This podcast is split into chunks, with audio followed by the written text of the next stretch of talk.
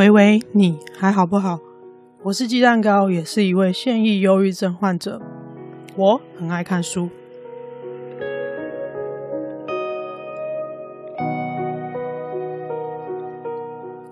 很遗憾，二零二零年因为武汉肺炎延期的台北国际书展，到了二零二一年一月，又同样因为武汉肺炎取消了所有实体书展活动。在录音的当下，官方已经陆续启动线上直播讲座宣传，各大出版社纷纷改以线上形式或转移到其他场地，延续实体宣传活动。各大销售通路和平台也陆续启动国际书展特卖喽。二零二一线上国际书展系列会陆续上架推荐书单，都是我已经看完觉得很棒的书。这系列的推荐书不一定会跟忧郁症、心理学或精神医学有直接相关，会有一些比较轻松休闲的内容，你就当做是我推坑你买书。防疫期间避免出外群聚，在家看书、听书也是很棒的选择哦。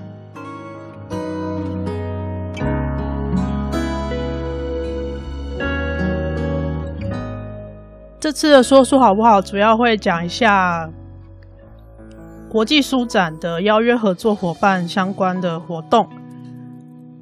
因为实体书展取消了，所以有很多活动转成线上。再来是入冬的入冬之后，我的状况就不是很好，所以。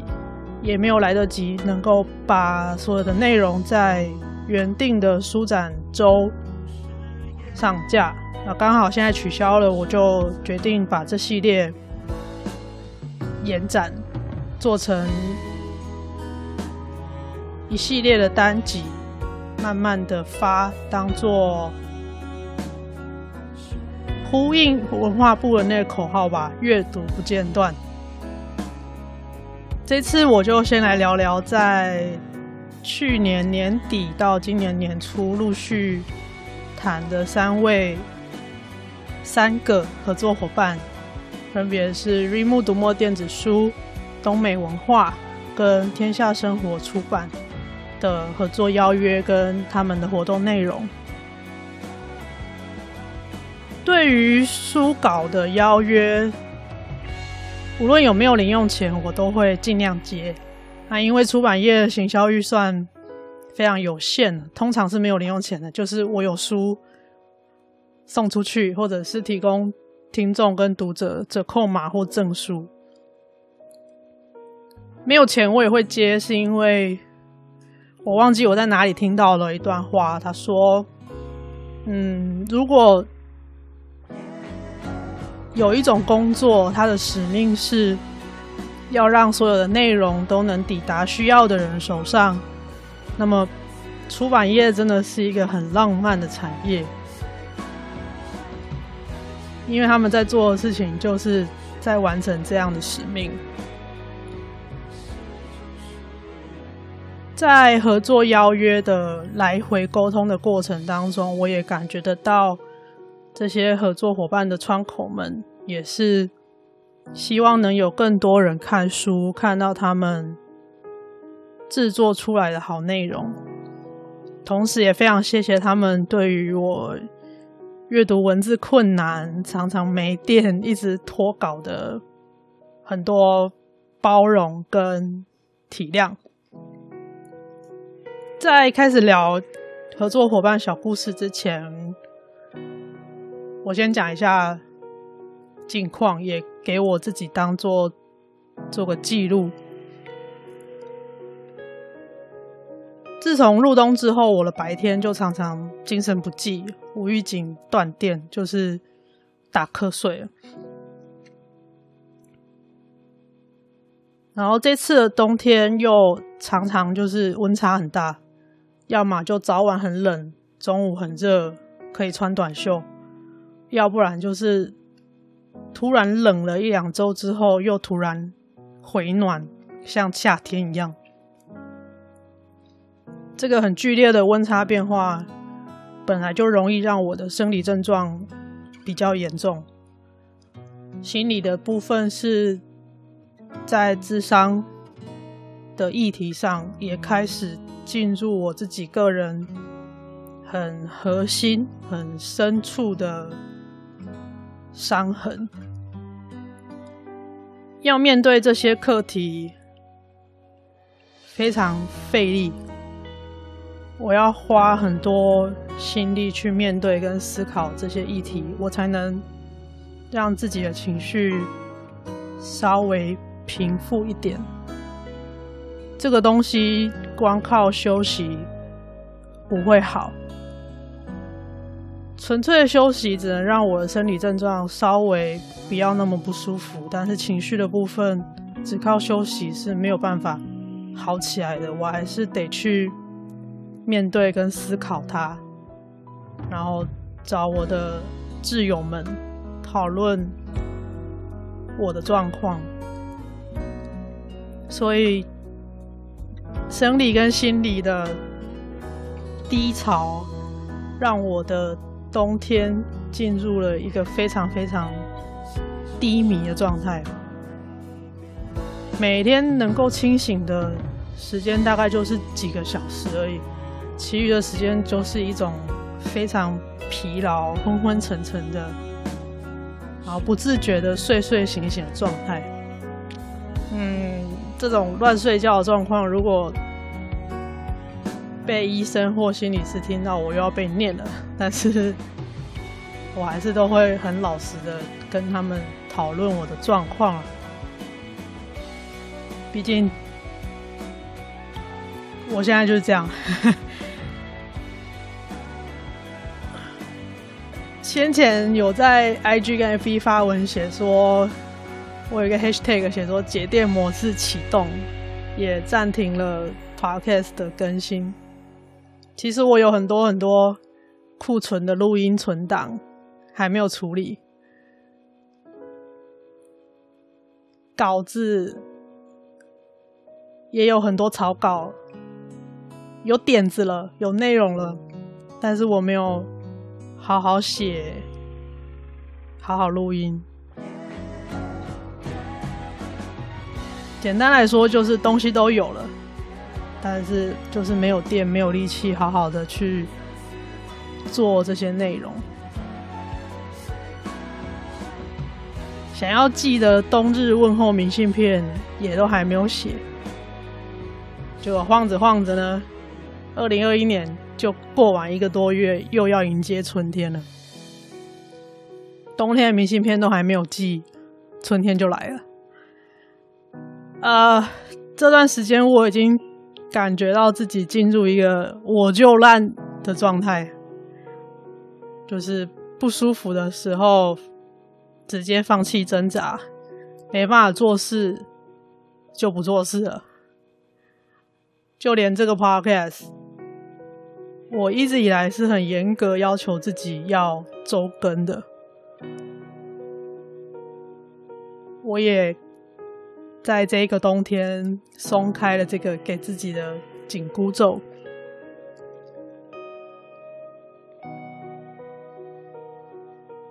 天气回暖，我应该会慢慢的比较稳定吧，我猜。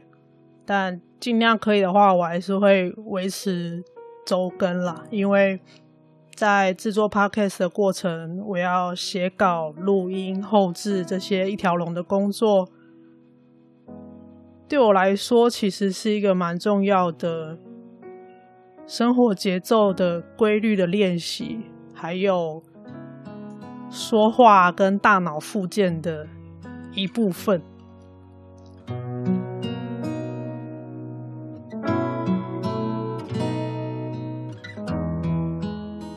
好的，那就简单讲一下这一次邀稿的三个合作伙伴线上国际书展活动的优惠讯息。首先是节目的第一个合作伙伴 r e m o 读墨电子书，二零二一年的全新系列实体讲座就要开跑喽！第一场是成大土木系洪静教授要跟大家分享他的阅读书单。洪静教授就是之前在 PTT 表特版还有 D Car 上面爆红的那个成大土木系型男教授。他出了一本书，书名叫做《自己的力学》，把他自己的人生观跟他擅长的力学领域结合。土木系就是大量的力学啊。呃，如果是回到国高中物理的话，就是牛顿三大运动定律，从那个东西出发。还有人记得什么叫牛顿三大运动定律的话，可以留言告诉我。啊、洪教授这本书，他的目他的目录就写得很清楚，他把力学的不同领域跟他的生活遇到的困境结合在一起思考，利用力学的逻辑去阐述他遇到生活的困境的时候，怎么让自己。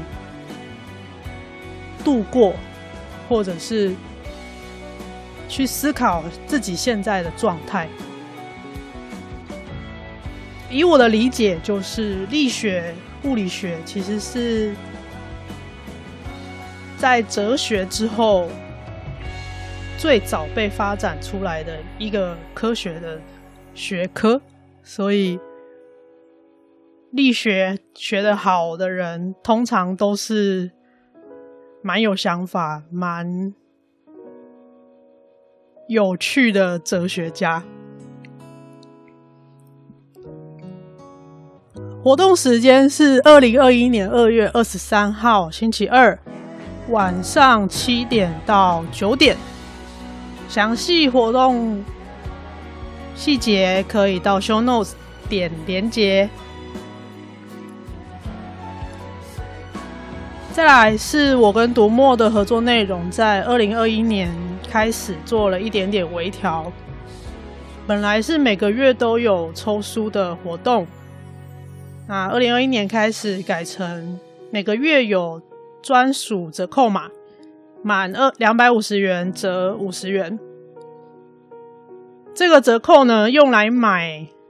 两百五十二块到两百六十六块区间的这个书是最划算的，我已经有算过了。折扣码呢，每一个会员账号只能用一次，也就是一个月有一次。每一次我都会在 IG 跟粉专发文。那一二月的折扣码我也会放在 Show Notes 里面。每一季，也就是每三个月会有。像二零二零年一样抽电子书兑换码的活动，每一次抽出两位，那这两位听众或读者就可以在这三个月期间，我推荐过的书，只要他有在日暮平台上架，你就可以在我推荐过的书这个书单里面任选一本兑换。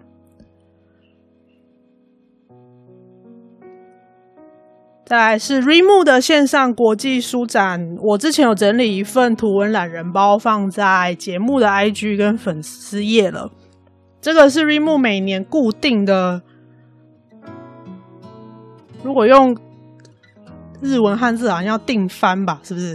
它是固定的最大优惠活动。另外一个大优惠活动应该就是十一月的他们的开张周年庆，所以这一波。非常推荐你可以好好的把握。目前有全站任选三本七五折的活动，我自己觉得最划算的呢，就是去收整套的漫画起来看。一般漫画纸本单行本的定价大概是九十到一百二十块左右，电子书已经有折扣了，然后再用这个任选三本七五折的三七五。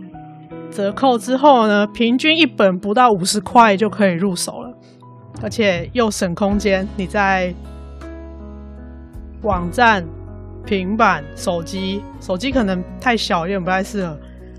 我都用阅读器或平板读这些漫画。我去年有收整套的《哆啦 A 梦》全彩版跟《怪医黑杰克》，来回味我的童年。我童年的唯二卡通跟动画就是这两个。另外，也推荐你加入立木的脸书社团，每天都有独有的欢乐推坑。在第一波的三七五折扣的时候，我就被推了另外一套又热血又有科普元素的《宇宙兄弟》。那这三套漫画的购书链接，我都会放在 Show Notes 节目笔记里面。另外还有。全站阅读马拉松跟签到活动细节，可以再到懒人包或是 Show Notes 点活动链接看。透过这些链接购买电子书，对你没有影响，但 Remo 平台方会依照账单金额给我一点点分润的零用钱，让我继续买书来看，然后再到 Podcast 来跟你分享我的想法。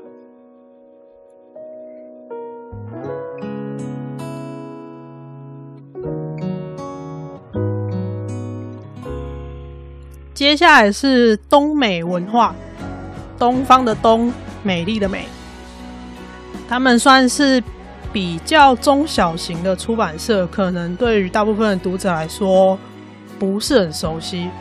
这次合作的有两本书，分别是一个小郁患者的个人回忆录《我的忧郁症》，跟一本散文集，叫做。如果有人想自杀，就放他去菜市场。这两本书的阅读心得跟抽奖证书活动的单集，我之后会再上架。这一次想要来聊聊跟东美文化合作的这一段很奇妙的缘分。我跟行销窗口 Y 小姐认识呢，是在之前有一次台北的出版人小聚。实体行销课上面，当时会报名是因为我自己觉得 Podcast 也是一种广义的内容产业。那一次的讲者有宝瓶文化的编的行销跟贝壳放大的，我忘记他的职位是什么，但是。我觉得内容产业的行销概念应该会有一些很类似的地方，所以那一次我就报名了去上那样的课，也的确从课程内容收获蛮多的。在那一次的课堂上面，大家在讨论该怎么样用很有限的预算，甚至零元预算推书、行销书。让更多人知道有出书，或者是让需要的读者看得到出版的讯息。在一阵讨论之后，我就举手分享了一点点我在 Podcast 节目听到的一些不同的聊书的方式。有一些节目他们会跟作者聊天。啊，有的是像我这样说书的形式，也有的像用玩游戏的方式去讨论书的内容等等。我把这些形式跟现场的出版人分享。那个也是我第一次在全部都是陌生人的场合说，我是一个 podcaster。虽然。戴着口罩，但是全场都是陌生人，坐满五六十个人的那种中型会议室，说出我是一个 podcaster 这样子的自我揭露，其实还是感觉蛮赤裸的。经历过那样子的感觉，对我来说是一个，对我个人是一个蛮大的突破。在我分享那一段作为 Podcast 听众的体验的时候，当时现场的行销人知道 Podcast 的还不是很多，于是也就刚好可以推坑了几个有在说书的节目给他们订阅。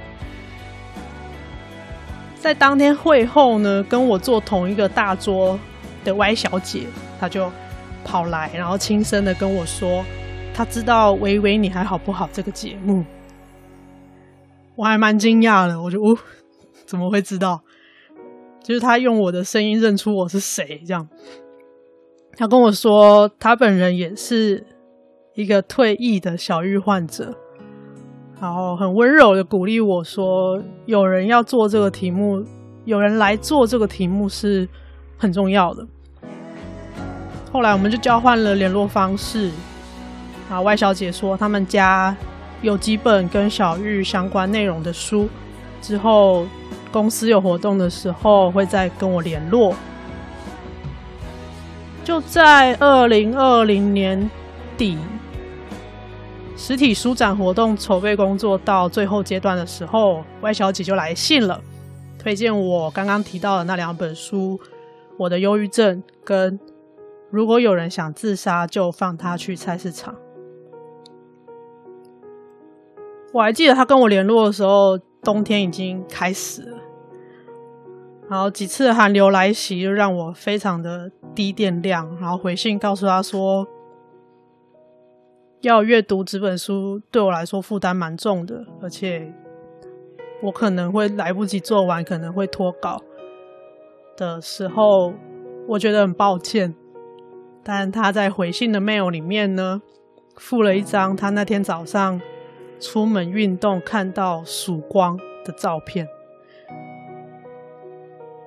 他告诉我说：“我们可以一起勇敢迎接冬天。”录音的当下，这个难熬的冬天，一看起来已经快要过去了。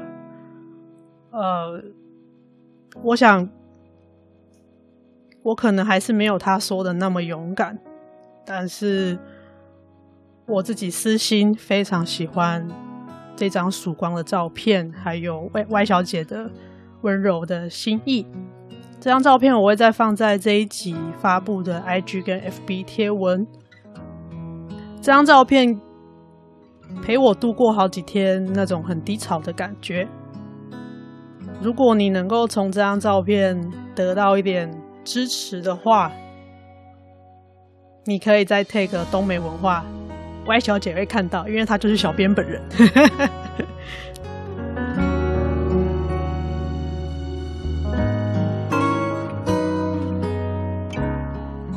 这部的第三个合作是来自天下生活出版，书名叫做《亲爱的，你不孤单》（The Recovery Letters Addressed to People Experiencing Depression）。副标题是“六十六封疗愈书信，写给忧郁的你”，只管呼吸，所有的悲伤都将过去。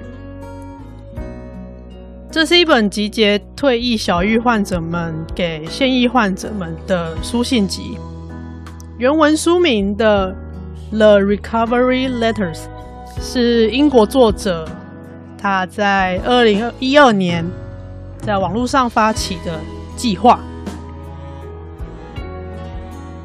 他邀请所有有过小玉经验的人到这个网站上投稿，希望可以告诉现役患者们一个讯息，就是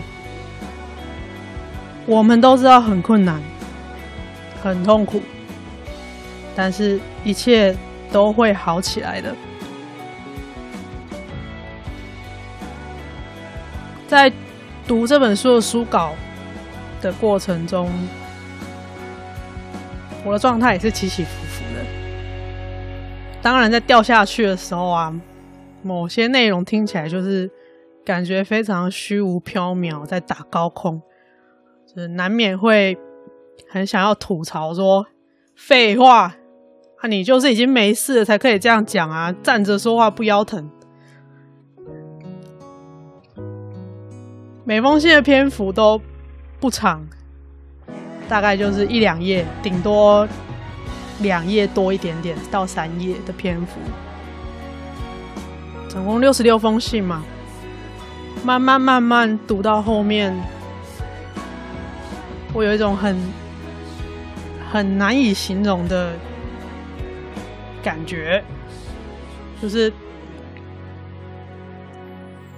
我开始意识到，每封信的后面都是一个真实的人。在开始这个 podcast 之前，我就已经知道，忧郁症的终身盛行率是百分之十，也就是说，每个人一辈子有百分之十的几率会被小郁乱入。这本书现在书稿我还没看完，但是我已经渐渐的对百分之十。这个数字有一种真实感，百分之十就是十分之一耶。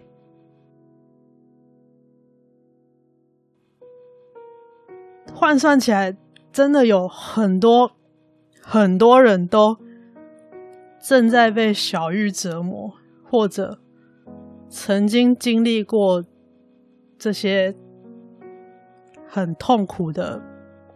感受，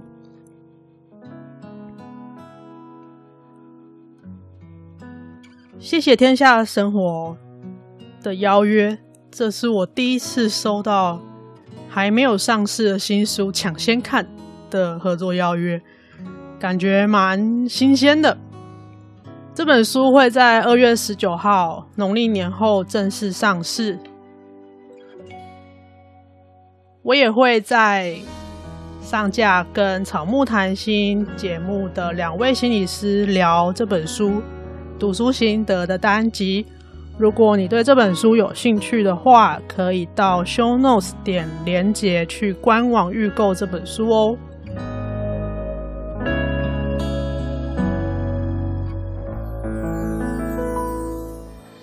这次的说书好不好，算是二零二一线上国际书展系列特辑的第一篇。非常谢谢从二零二零年底到二零二一年初陆续来谈邀约的合作伙伴们的热情还有包容。每一次讨论的过程，我都很珍惜，也很感恩。二零二零年是很特别的一年，很多日常都已经不是我们一直以来习惯的平常，甚至它还延续到了二零二一。全世界都在一种对疫情好像看不到尽头的一种焦虑感。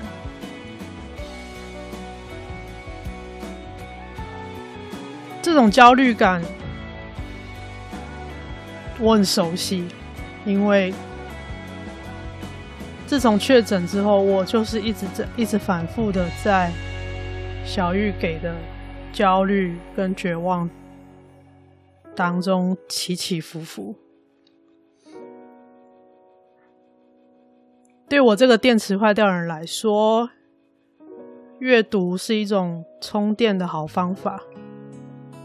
那么录这个 podcast 呢，就是练习反思，同时做说话复健、大脑复健。